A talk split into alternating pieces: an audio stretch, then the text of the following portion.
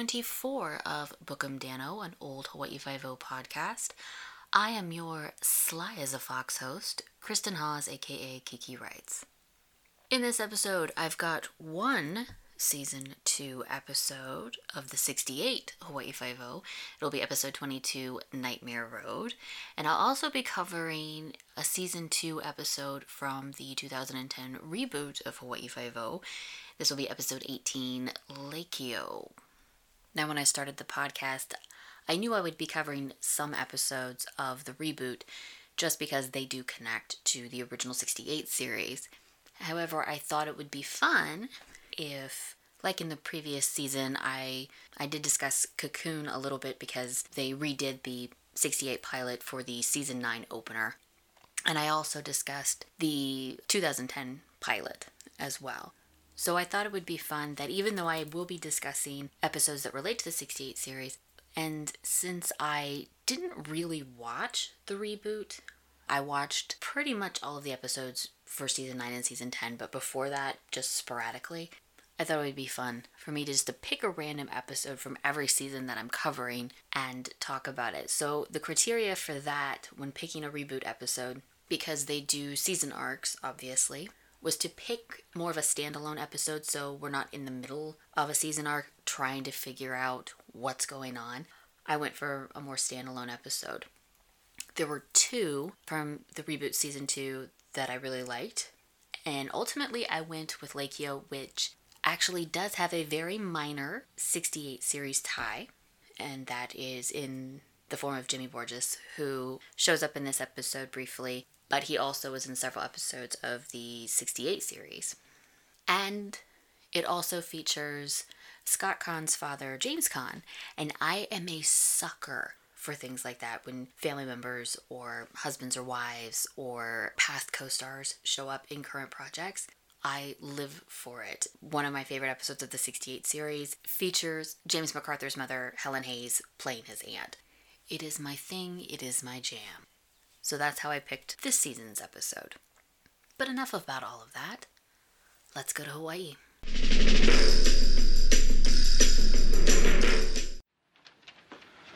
This one rattled windows all the way to Washington. I just got a call from the Pentagon. Our baby?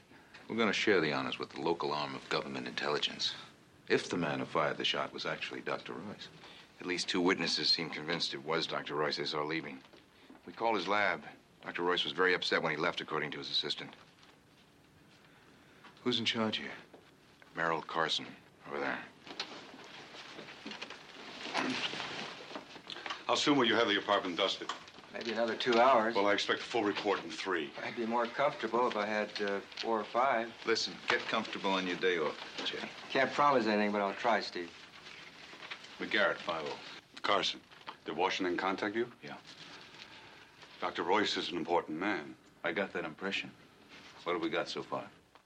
Season 2, Episode 22 Nightmare Road. Air date February 18th, 1970. Directed by John Newland. This is his second of two episodes. And written by Jack Turley. This is his second of three episodes. Teresa Dietrich calls her scientist boyfriend, Dr. John Royce, at his lab, claiming that a man is attempting to blackmail her for $1,000 because her uncle is in the country illegally. She begs Royce for help and he hurries to her apartment. Inside, he sees Teresa struggling with a man who drops a gun. Teresa yells at him to get the gun and shoot the assailant, which he does. Teresa and Royce then run from the apartment. As soon as they're gone, a man named Kreuter and his associate 1C emerge from the next room. The supposedly dead man leaps to life, asking for his payment for such a marvelous performance. As Kreuter assures him that he will get it, once he shoots him in the back, taking pains to preserve Royce's fingerprints on the gun with a pair of vice locking pliers. Arriving on the scene, Steve informs Danny that this murder goes all the way to the Pentagon because it turns out Royce is a very important scientist. Therefore, they'll be doing a joint investigation with Merrill Carson, who's less than pleasant. He informs Steve and Danny that witnesses ID'd Teresa and Royce as being in the apartment. The victim also has a name, Lo Quan, a small time hood. Steve wants everything on Royce, including his work, which Carson balks at because it's classified. Steve doesn't care. DC wants 5 help, so they'll need everything. While Royce and Teresa hide out at Teresa's uncle's house near a construction site, Steve, Danny, and Carson check out Royce's lab. Royce's assistant, Dr. Logan, tells them that Dr. Royce has developed a new way of finding submarines and gives them a demonstration. This technology would be very valuable to the U.S. and its enemies. Royce is a little upset from the shooting, and Teresa soothes him by saying her uncle will arrive soon and help them. Turns out Uncle is Kreuter, and he's more than willing to help them, even though the radio is calling Royce a murderer. Royce wants to turn himself in, but Kreuter has other ideas. In addition to Royce's fingerprints, Che Fong also found an unusual impression on the gun. They also found unidentified fingerprints in the apartment, which they sent to DC.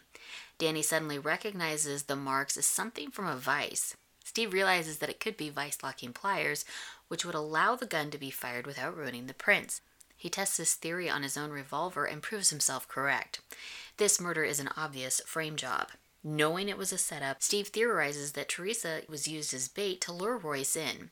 He has Kono and Chin sit on her apartment in case she comes back.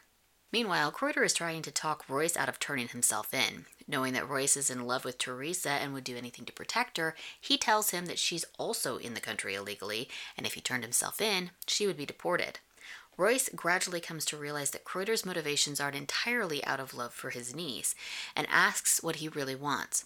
Kreuter says that he has friends who greatly admire him and his work and would love to set him up in a lab in a place where he and Teresa could live happily ever after. Royce considers it.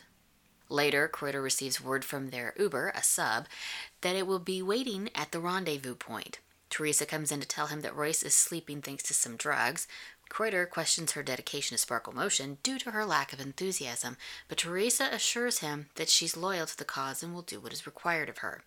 Kreuter and the rest of us aren't that convinced, and he reminds her that it will be better to have a willing defector rather than an unhappy hostage. Teresa goes back to her apartment, retrieving the mail, which includes a letter from immigration.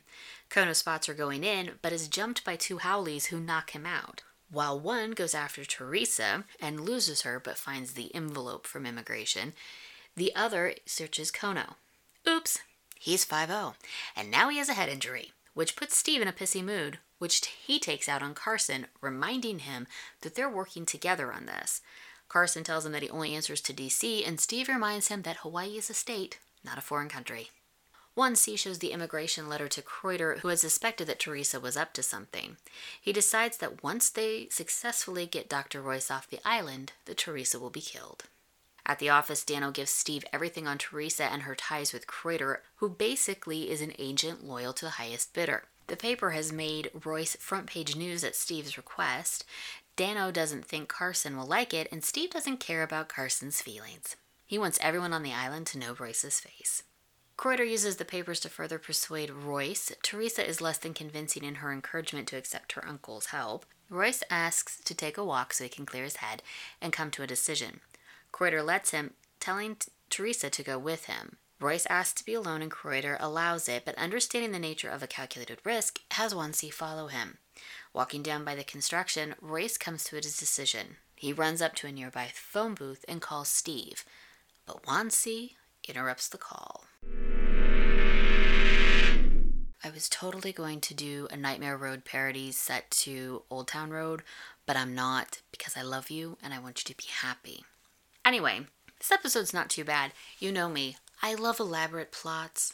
I love theatrical villains. This has the potential for that because the whole setup, frame up plot to convince Royce to defect and go with them to another country that is not named to become their scientist and do scientist things for them. It's quite elaborate.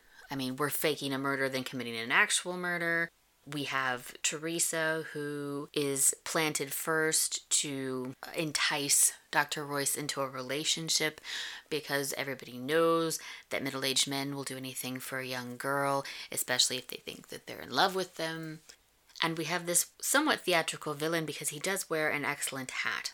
But overall, it's actually not that it's not that overly dramatic. There's a lot going on. We do have some tension, but it's not incredibly grand. There's not a whole lot of action. There's not a whole lot of fireworks happening. It's actually rather subdued. So it has the potential for being a bit over the top, but never goes. It never gets there. Which isn't to say that it's a bad episode, it's an enjoyable episode. It's just much more low key than you anticipate when you first meet Kreuter and you get a, an idea of what this plan is about. And it's very much a, a Cold War type of a plot because we're trying to get this brilliant United States scientist to defect to another country and start working for them using his great science mind. Which, when you see the opening scene, the, the opening scene of, of the episode is at Royce's lab, and you see these men in lab coats with wellies on, wading through this red water with, like, I don't know, like brooms almost. And you have absolutely no idea what kind of science is currently taking place. My very first thought when I saw this is is this some sort of weird crawdad farm? Because that's what it kind of made me think of. It's just really, really weird. They and they don't explain it until later in the episode. So you get you see Royce get the phone call from Teresa and leave things in the capable hands of his assistant, Dr. Logan, because they're doing some sort of experiment, and you're like, what could this experiment possibly be? What the hell is going on here? And then you come back later because Steve has asked for everything on Dr. Royce, including his work. So Steve, Danny, and Meryl Carson go to the laboratory and they get an explanation and a demonstration. Simplest terms, gentlemen. Dr. Royce has discovered a far more sophisticated method of locating enemy submarines than by the somewhat limited methods of sonar and radar. He's even given the project a name, a rather descriptive acronym, NOSE, short for Nautical Observation of Submerged Enemy. Now, this method, when combined with sophisticated computer circuitry, can literally sniff through the ocean and detect if a submarine has passed within 100 miles, how long ago, and in what direction it was traveling. So there it makes more sense, and then it also drives home the point of why someone would be going to such pains to set up Dr. Royce as a murderer because it makes it more effective as a means of getting him out of the country. And of course, I have no idea the validity of this science. It seems somewhat flawed in my very humble, uneducated opinion. But hey, it, it's 1970 and they make it look good. So much of this episode is actually Kreuter attempting to persuade Royce not to turn himself into the police, but to go on the run to another country to be with Teresa and live happily ever after. So the interesting thing is that when the initial scene happens, the initial murder in air quotes scene happens, and for that moment you think it's legit. Teresa's afraid. She said a man's been threatening her. He comes in. There is a mild scuffle. He gets the gun and she's yelling at him to shoot him and he does and then they he's very upset from that instant, but she gets him to leave. The next thing you know, these two men that you do not know come out of the bedroom. They nudge the body on the floor while they shut the door and he jumps up once the door is shut, proving that he's alive. So now you know it's staged. So now the question is how in on this is Teresa and or Royce? And then, of course, they kill Lo Quan because they still need him to be dead. Otherwise, Royce is not going to be hunted by the police like they want him to. It won't be a convincing enough ruse to get him to defect to another country. But you're not going to find a small time hood that's going to offer himself up as a murder victim and actually be murdered. They're in very short supply. You can't find them. So this was very logical on their part. And it was pretty ingenious of them to use the vice clamps to help preserve the fingerprints because I believe Steve makes a point that most people would have just used a handkerchief or something and it might have smudged the fingerprints, but they wanted them perfectly intact and that's why they used the vice clamp. The only drawback of that was, of course, the impressions that they left on the gun, which Che Fong found later in the ballistics lab, which we get to see. We get to see the ballistics lab and it's actually really neat very 1970s, but it's brightly lit and clean, and there's all sorts of guns on the wall. So we do get to spend some time in there and learn about Danny's past hobbies. You know what that looks like to me? Looks like somebody put the gun in a vice. Vice. Yeah. Plain everyday workshop vice. When I was a kid, I used to make jewelry out of soft metal, copper, brass. And every time I put the stuff in a vice to work on it, would leave marks like that. Guess that's why I tried a new profession. So it was kind of neat that in order to explain how Danny would recognize the vice claims, that we find out that he used to make jewelry. And of course, Steve is brilliant enough to use his own gun to demonstrate and leave the same marks. So now 5 definitely knows that this is a frame job. They just don't know why yet or who is behind it. And that's when they focus on Teresa because she must have been bait.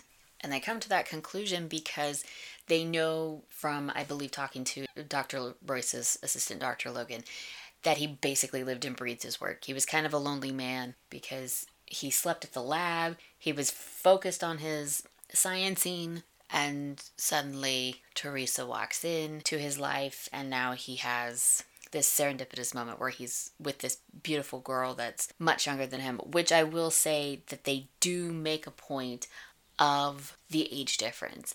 So we're not playing oblivious that this much older man is with this younger woman and it's p- completely normal. They actually do point that out. That there's there's quite the age gap, which it actually probably isn't as much as it looks because you can never tell anybody's ages in the 1970s.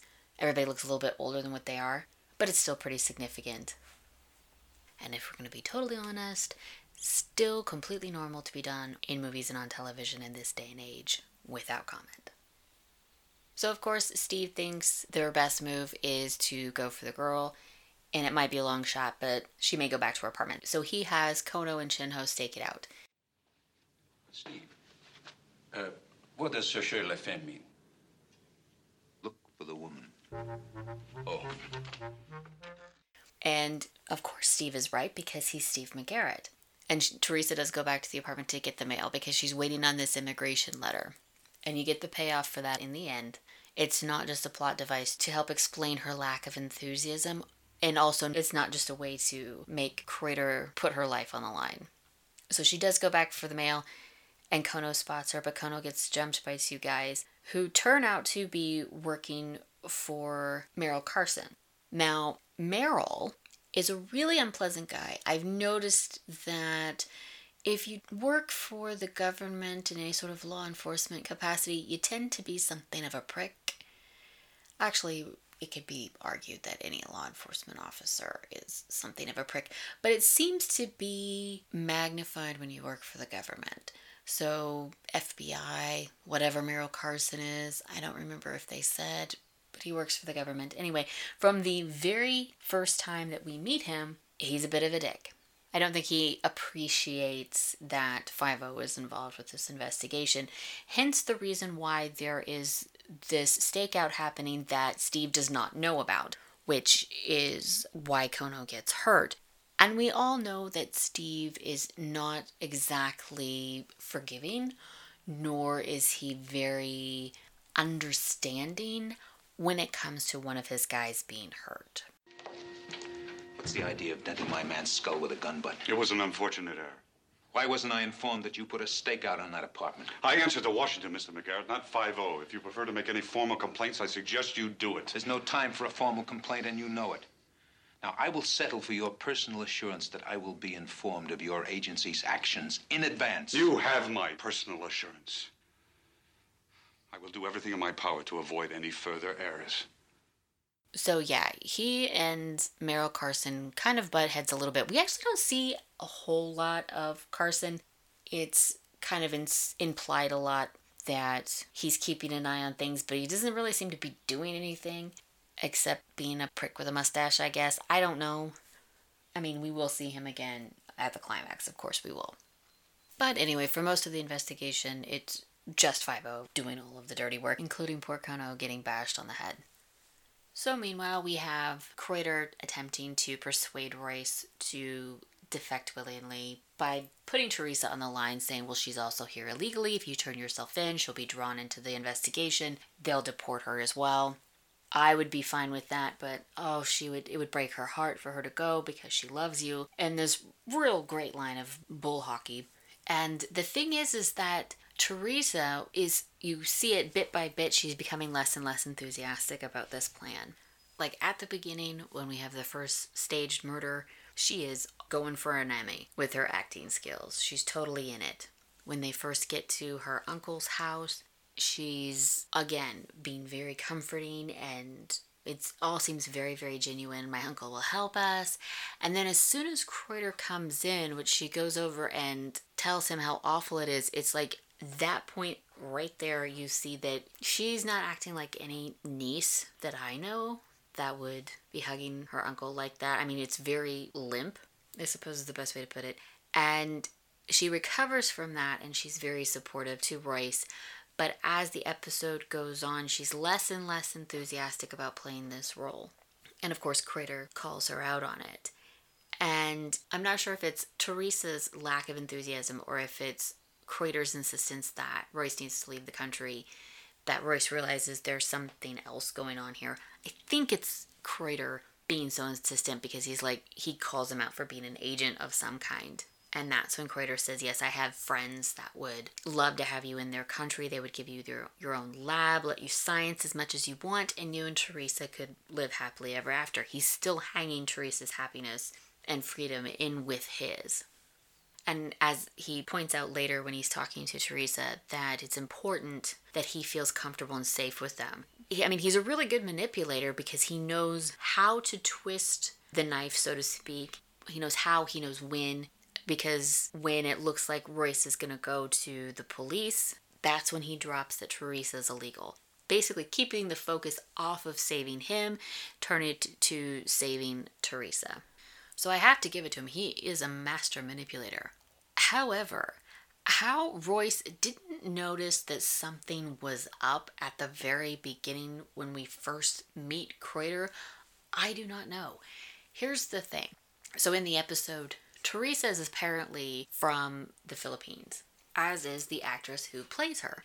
However, Kreuter is not only not played by an actor from the Philippines, he's played by an English actor. So he's very clearly not Filipino, but it looks like they might have put a little bronzer on him to darken his skin, but that's it. But here's the thing I can't tell if this is about of racist casting or if this is just part of the plot because he's a double agent. He can be from anywhere. He's not actually related to Teresa. He doesn't need to actually be Filipino or be from the country that they're doing this for because he's a double agent. He gets paid to do this. So I'm wondering if maybe the bronzer was his attempt to make him look more like he could be Teresa's relation. I don't know. But the fact that he goes through the whole thing with a very posh English accent kind of defeats the purpose. so I don't know how Royce didn't catch on to this a little bit sooner. Maybe he was like, well, of course, her uncle is actually illegally here from Britain. He just happened to be born and raised there. I don't know. It's curious, and I feel like maybe a scientist should have noticed that a little bit sooner. And in the end, he does eventually realize it's all a ruse, but not before he goes for his walk alone and he ends up going and walking down by the construction. Something that I noticed about this episode, and actually one of the previous episodes, is that there seems to be a lot of construction happening in Honolulu at this time because these were just sites that they used. They this was not for done for the show. It's not fake construction sites because there's a construction site down by where Kreuter is stationed. And then earlier, we see that there is a bunch of construction happening across the street from the uh, apartment where Teresa lives. And that's actually where Kono's stationed for his stakeout and where he gets taken out by Carson's men. Well, in a previous episode, Cry Lie, we see Martin Sheen being chased through a construction area. It's a building that's either being constructed or renovated. So I find it interesting that there seems to be a lot of available construction sites to film on at this particular time. It makes sense in a, in a way because at this point, Hawaii had been a state for about 10 years, a little over 10 years. The tourism was really starting to ramp up. It was really being, for lack of a better way to express it, it was being colonized for progress to make it more Western, and making it more suitable for rich white people to go live there and retire there. So it kind of makes sense that there would be that much construction around. But it just it was something that I noticed. But anyway, it's the construction that tips them off to where Royce is being held because he makes it up to a phone booth which in this day and age, people would probably think it was a bit random for a phone booth to be put up there, and maybe it was, but it's not that random because it was a red it was a red box and it was along the highway. Back then, no cell phones. If your car broke down, you needed help, it made sense that you would walk over to a phone booth that would be nearby so you could call for a tow truck. But he makes it up to that phone booth and he makes his call to Steve. And unfortunately, the call gets cut off by 1C, but not before Steve is able to record it. And it's through the analysis of the phone call recording that they're able to figure out oh, hey, he's near some construction. What you're hearing is a pile driver. Call the city and find out where their pile driver is at. So we see this a lot in shows like this where they use the background noise to, to identify where someone's calling from. And I like that it has such precedence in shows like Hawaii Five-O, which happened in the 60s and 70s. So the climax of the show, which I will not give away because you know me, I don't like doing spoilers. It's two things that happens so obviously Royce finds out that he's been duped and he has a bit of a meltdown, but he's kind of in a situation, so he ends up having to go along with Kreuter and Teresa and the rest. And they're leaving in a bakery truck to make their rendezvous point. Then you have 5 who have figured out where Royce probably is, going to investigate it, and now it's a race for them to find Royce. I will say this about the climax. In a way, it's like I said, it's very subdued because we know what's happening. It, there is a bit of a race. There's a race for Kreuter to get his man to the rendezvous point. There is Teresa's impending doom because we know what'll happen to her if they get Royce off the island safely. And then there's also the race for Five to find Kreuter and Royce. And what you get is a lot of driving. We have a lot of footage of driving. Most people, I think, would be bored by this or call it filler because when I watched both times that I watched it, to me, it never really, it never really had enough tension. There wasn't a, there wasn't that feeling of, oh my gosh, time is running out. You never really had that. But what I found fascinating about it is because we are driving through Honolulu. So we're on the highway we are driving through suburban neighborhoods. We're seeing aspects of Honolulu that most people don't think about because it is so, especially on the mainland, especially with white people in the mainland, Hawaii is so given to us as a tourist de- destination and it's all about the beaches, it's all about the volcanoes, it's all about the luau's and the shows and the Hawaiian culture that's been sort of taken over and commodified for the tourism trade. We forget that this is actually a place where people live. There's a city. Look, we're driving through a subdivision. It's showing us parts of Honolulu and parts of the island that you you don't necessarily think about because it, it's every day. It's not exciting. It's not glamorous. It's just it's home.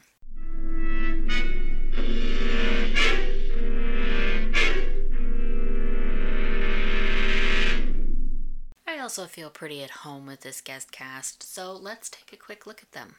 Dr. John Royce was played by Charles Aidman. He was one of the narrators on the 80s Twilight Zone. He also played Jeremy Pike on The Wild Wild West. He basically stepped in and subbed for Ross Martin for several episodes after Ross Martin had his heart attack. He also turned up in episodes of Mr. Lucky, Bourbon Street Beat, Perry Mason, Have Gun Will Travel, Wagon Train, the original Twilight Zone, Dick Van Dyke Show, The Andy Griffith Show, Voyage to the Bottom of the Sea, The Invaders, Gunsmoke, Ironside, The Virginian, Mannix, Emergency, All in the Family, Kolchak the Night Stalker, The Blue Knight, The Six Million Dollar Man, Eight is Enough, MASH, Kojak, Bosom Buddies, Magnum PI, and Cagney and Lacey. He was in the movies Uncommon Valor, Zoot Suit, Dirty Little Billy, Tell Them Willie Boy is Here, and Pork Chop Hill. And he was in the TV movies Menace on the Mountain, The Picture of Dorian Gray, The Invasion of Carol Enders, Amelia Earhart, Last Song, and Prime Suspect. Teresa Dietrich was played by Pilar Seurat. She turned up in episodes of 77 Sunset Strip, Hawaiian Eye, Maverick, The Islanders, Naked City, Stoney Burke with Jack Lord, Burke's Law, I Spy, Voyage to the Bottom of the Sea, The Wild Wild West, The Fugitive, Star Trek, The Virginian, Mannix, The FBI, Mod Squad, and Bonanza. She was in the movies Seven Women from Hell, Battle at Bloody Beach, and Young Savages, and she was in the TV movie A Death of Innocence. Merrill Carson was played by Fred Beir. We'll see him in one more episode. He turned up in episodes of Bonanza, Thriller, Perry Mason, The Andy Griffith Show, Hawaiian Eye, Wagon Train, Twilight Zone, 77 Sunset Strip, The Outer Limits, The Munsters, Burke's Law, Honey West, Big Valley, Gomer Pyle, The Virginian, Mission Impossible, Dan August, Mannix, Ironside, Six Million Dollar Man, The Rockford Files, Kolchak the Night Stalker, Ellery Queen, Man from Atlantis, Kojak, Dallas, Lou Grant, and Chips. He was in the movies A Perfect Couple, The Organization, Assassination, and Fort Courageous. And he was in the TV movies Trial Run, In Broad Daylight, and The Mask of Alexander Cross. Kreuter was played by Ronald Long. He turned up in episodes of I Spy, The Islanders, 77 Sunset Strip, Hazel, Hawaiian Eye, Perry Mason, Batman, Mannix, The Wild Wild West, Ironside, Green Acres, Mission Impossible, I Dream of Jeannie, Hogan's Heroes, Bonanza, Bewitched, and Columbo. He was in the movies The List of Adrian Messenger, The Man from the Diners Club, The Notorious Landlady, and The Naked Road. And he was in the TV movie Wonder Woman, the 74 movie with Cathy Lee Crosby.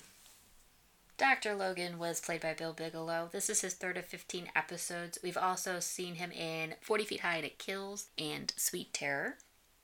Lo Quan was played by Greg Kim. This is his only credit.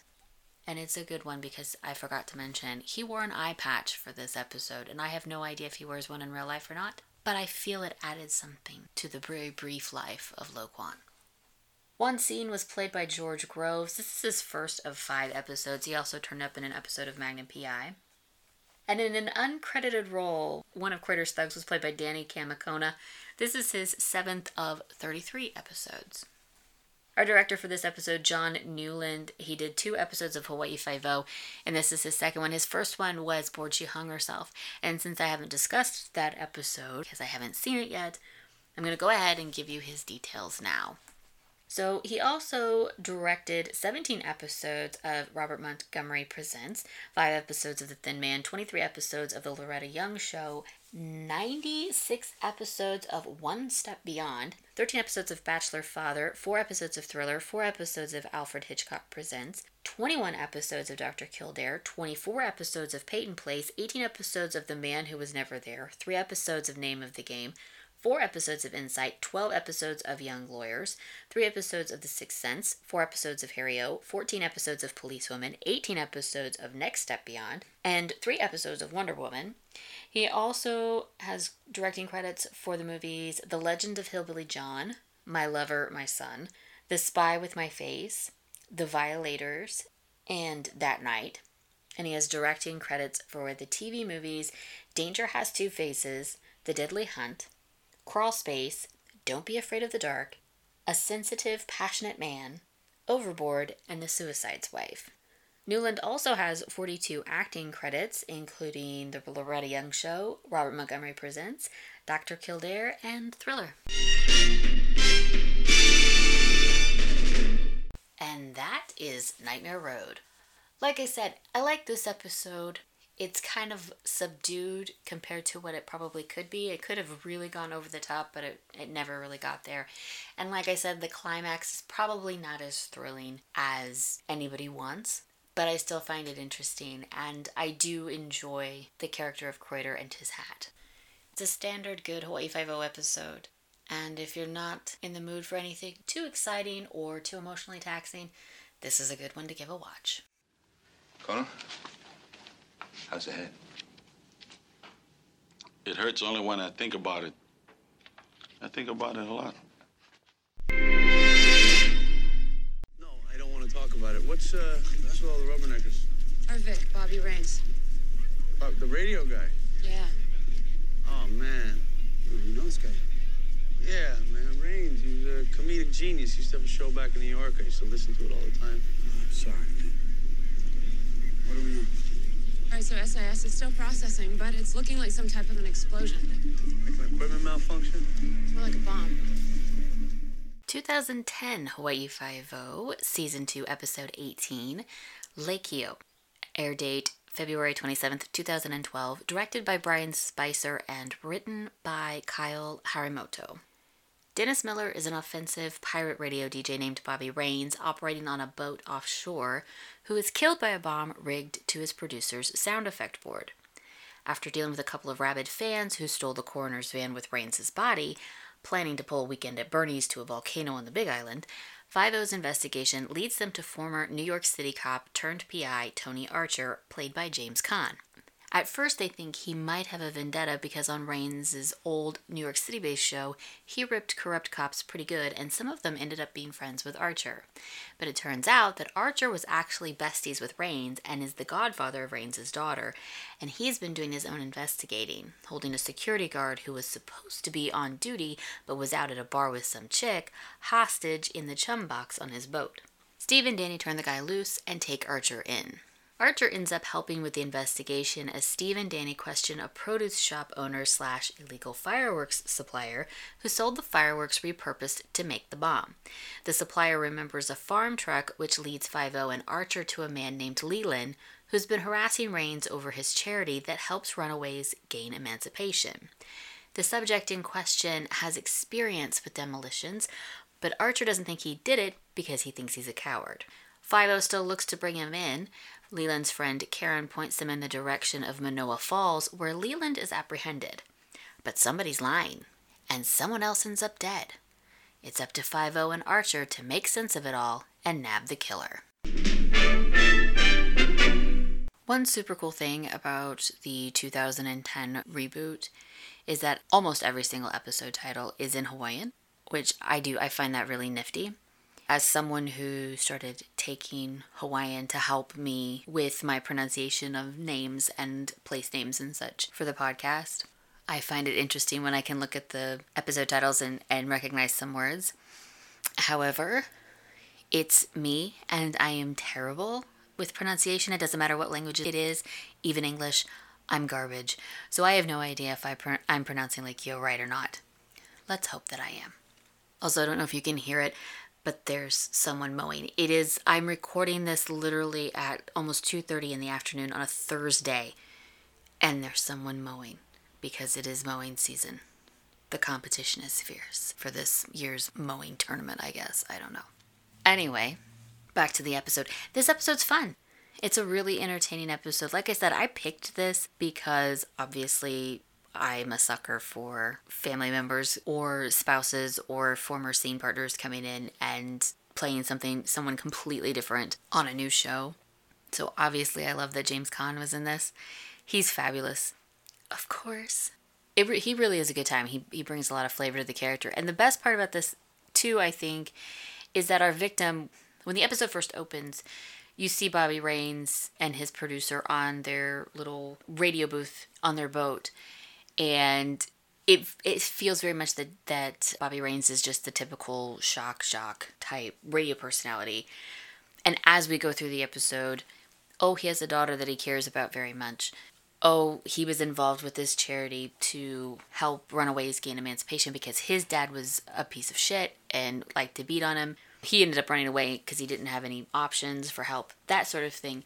It humanizes our victim a little bit more and makes him not so stereotypical. So then you realize that whoever killed him, their motives weren't necessarily strictly because of what he did on the radio. So I liked that aspect of it.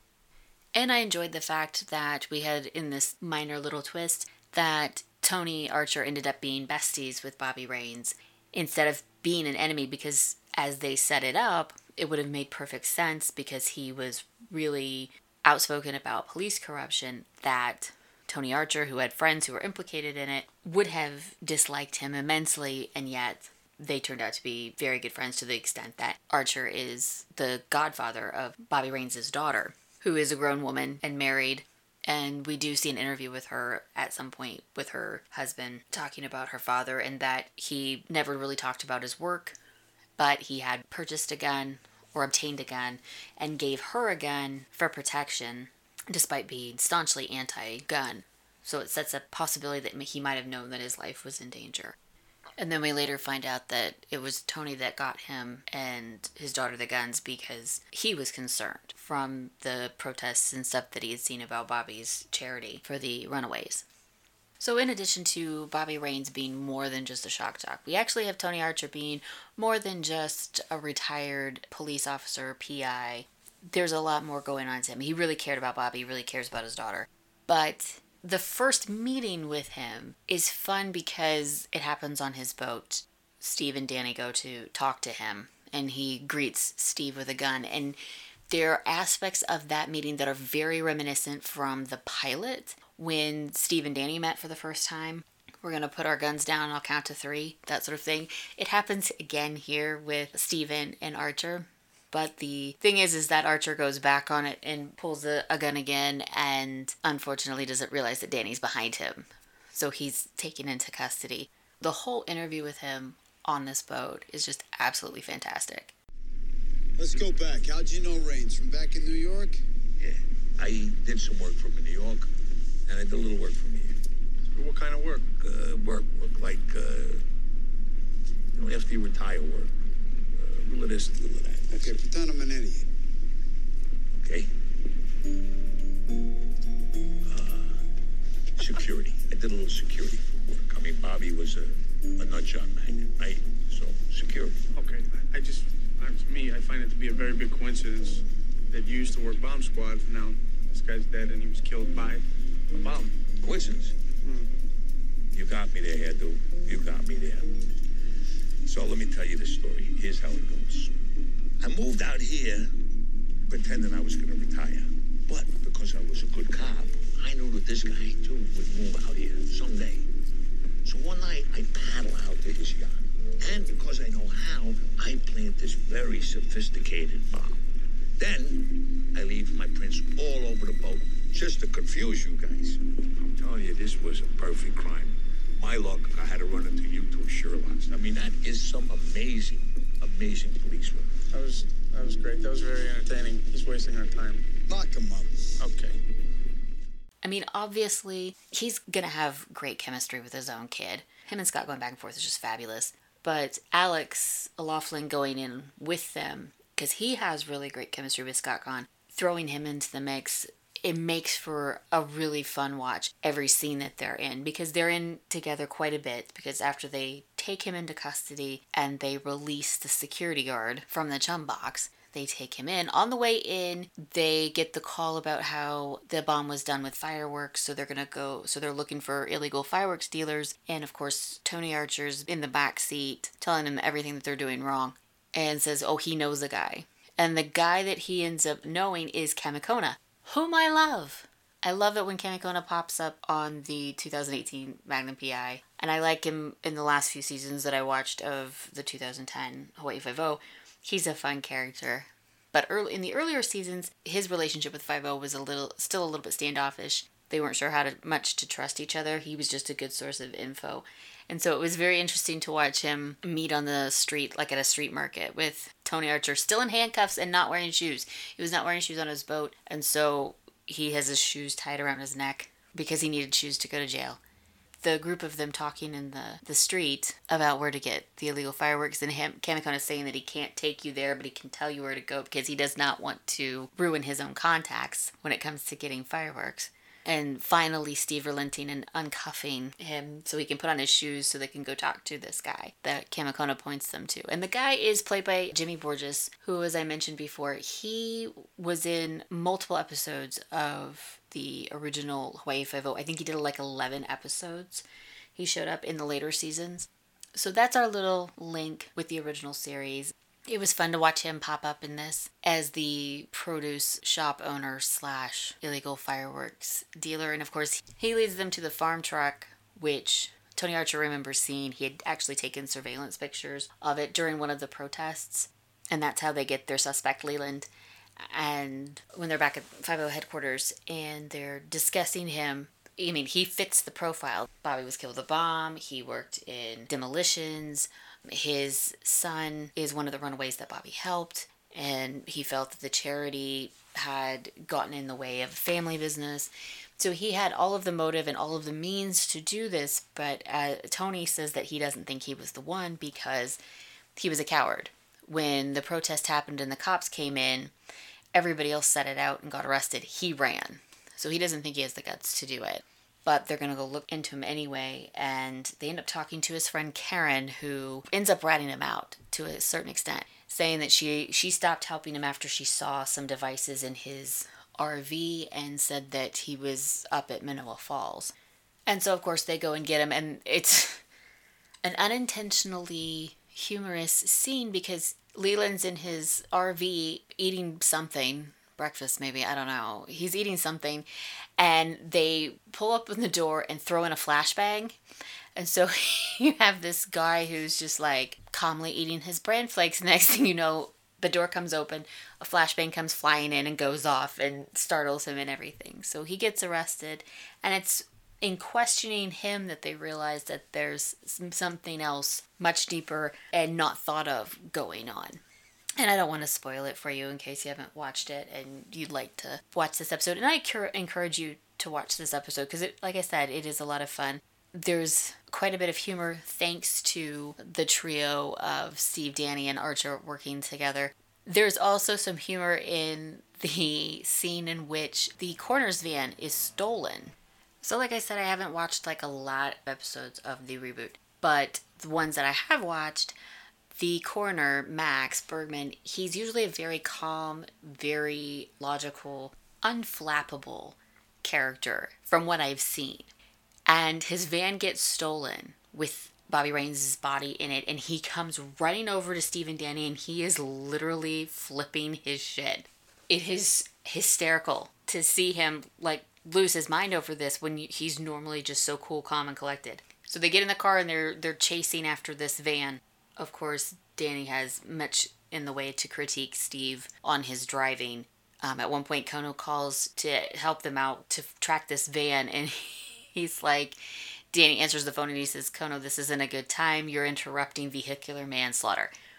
But they end up catching up with the van, which kind of crashes, and the back door pops open and the body starts to come out, but doesn't come all the way out. And Max runs over to the body.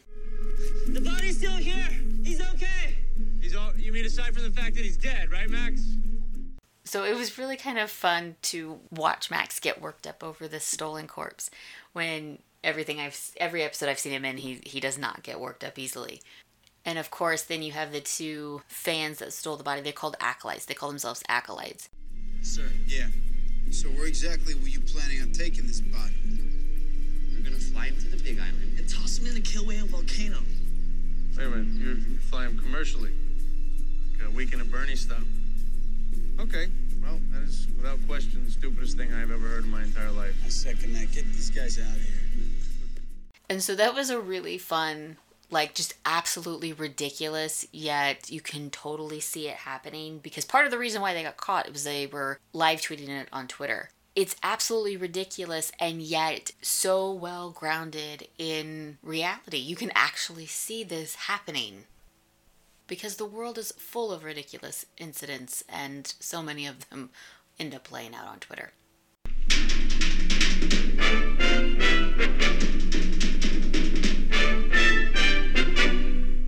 Now, I'm not going to do a full guest cast list like I normally do. I mentioned Jimmy Borges was in this episode as well as James Caan, and obviously you should know who James Caan is. But I did want to mention, just real quick, the director and the writer for this episode. So the director is Brian Spicer, he actually directed like 35 episodes of the 2010 Hawaii Five-O. He's also directed, as of this recording, nine episodes of the 2018 Magnum PI, including two of my favorites, which were A Kiss Before Dying in the first season and Make It Till Dawn in the second season. He also directed the movie McHale's Navy, and most importantly, he directed the Power Rangers movie, which, yes, I did see in the theater I took a bunch of the kids from my mom's daycare and we totally marked out to some Power Rangers on the big screen. The writer of this episode, Kyle Harimoto, he has writing credits for nine episodes of the 2010 Hawaii Five-O. He also has writing credits for 27 episodes of NCIS Los Angeles. He also has 26 story editor credits for the 2010 Hawaii Five-O, and he has producer credits for 180 episodes of NCIS Los Angeles. And that's Lekio. I am so glad I picked this episode because it was, as I suspected, so much fun. It really is a fun episode. Just watching James Caan work is always a joy, but putting him with his son Scott and then putting him with Alex O'Loughlin and the rest of the Hawaii Five-O team and watching him create this fully rounded character that was more than just a sarcastic ex New York City cop. Just absolute joy to watch. And unfortunately, this is his only appearance in the entire 10 years of the show. So I'm kind of sad that Tony Archer never came back for another case, especially since he said he was going to hang around and be Steve and Danny's marriage counselor. So yeah, this one is super enjoyable, and I totally recommend it. You won't waste your time giving it a watch. Listen, we're trying to work together. Maybe you could consider taking these things off. Maybe you can consider putting your shoes on. Need shoes. Stop. Don't enable me.